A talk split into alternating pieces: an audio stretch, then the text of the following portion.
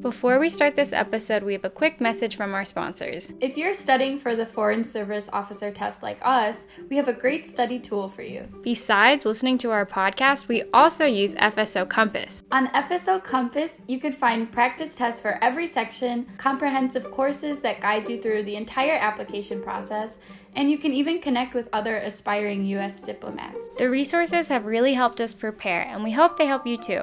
To access FSO Compass and get 10% off your annual subscription, be sure to use the link in our description box. Good luck!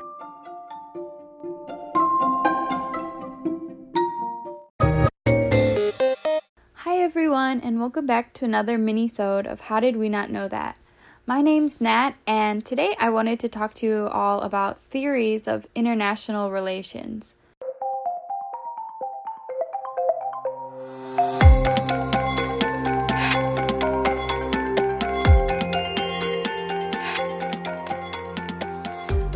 Recently posted a mini-sode about Keynesian economics, which if you haven't listened to it yet, be sure to do so after this episode.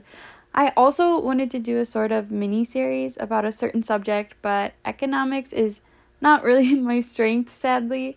I did, however, have to take about a million classes in college about theories of international relations, so I thought maybe I could talk to you all about that today. But before I dive in, I have a very exciting announcement for you all. Jack and I will be hosting our very first live stream on February 19th at 8 p.m. Eastern Time. Jack is incredible and she just took the Foreign Service Officer test recently. So, we're going to talk about her experience and go into more detail about how we're studying for the test. So, you can join our live stream on YouTube through our channel, How Did We Not Know That? Be sure to like our videos and subscribe as well.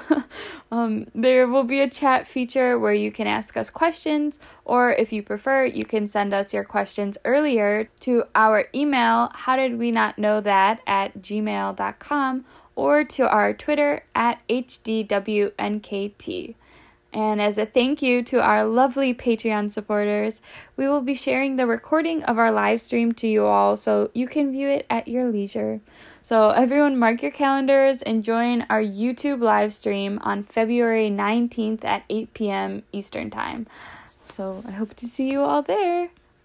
All right, so let's get into it. The purpose of developing different theories of international relations is to better understand how countries interact with each other and why.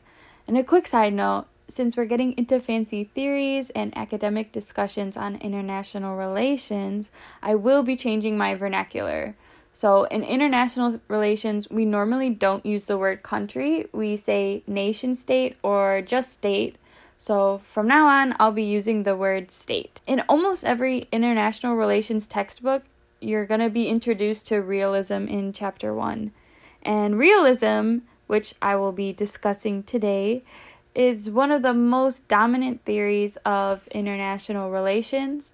And while the origin of its belief and its concept can be traced way, way back in time, we don't really see a name or label for it until 1948 when Hans Morgenthau published a book on international relations following World War II. Realism is a pretty straightforward way of thinking.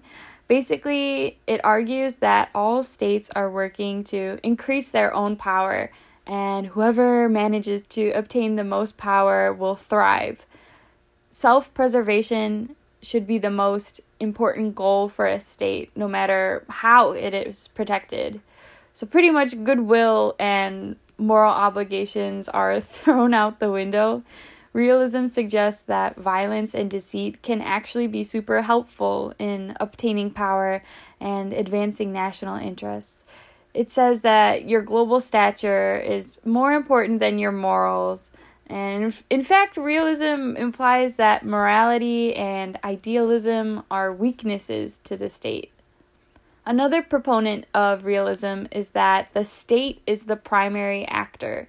In international relations, actor is a fancy way of describing entities that participate in international relations. There are pretty much two different types of actors state and non state. State actors are governments, and non state actors can be individuals or organizations not affiliated with the government. So, realism argues that non state actors don't actually have that much power, and that the government is pretty much the only deciding factor when it comes to foreign policy and international relations. So, while realism is one of the dominating theories in the field, there are a lot of critiques about it. For starters, it doesn't really take into account a country's wealth or geographic location or culture. It assumes that all states have the same interests regardless of its history. It's a very simple theory that ignores a lot of other factors that affect foreign policy. And whenever I learned about realism in class, I always pictured like a caveman. It's just like I don't know, like me, me want power. Like it's very simplistic and pessimistic. A lot of academics brush off realism as being the old school way of thinking. After the Cold War, the entire study of international relations was almost entirely revised. The Cold War really changed the way we think about the world and how states interact with each other. Realism argues that states are the only significant actor, but how do you explain the individuals in Eastern Europe that rebelled against Soviet power structures and ended the Cold War? However, not everything is black and white. It's not like we can just draw a line in our world's history and say, okay, before this, there was evidence of realist policy and leaders, uh, but now it's not relevant. Today, we still see countries that pursue realist foreign policy. I think some of the easiest examples are Russia and China.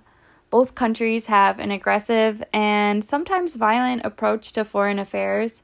We can see China's encroachment into the South China Sea and Russia's incursions in Ukraine as an example of a state trying to gain power regardless of whether or not it's morally right. And let's look at Russia's involvement in Syria. The civil war in Syria is the bloodiest ongoing violent conflict in the world today. But Russia chooses to ignore this tragedy and maintain strategic relations with the government of Bashar al Assad in order to protect its interests in the region. And what about China's relations with North Korea? Even though North Korea has an abysmal human rights record and a history of aggressive nuclear testing, China maintains economic and diplomatic ties with the government in order to gain more power in the region. Regardless of your opinion on the theory, realist policies still exist in today's world.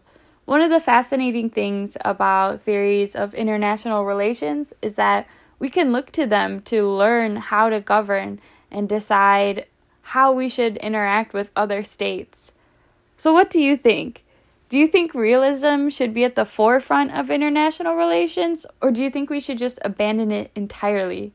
We have a pretty global audience, so I'm actually really curious to hear about what you all think. So let me know what your opinion on realism is by emailing us at how at gmail.com or by tweeting us at hdwnkt. Thanks for listening. See you next week.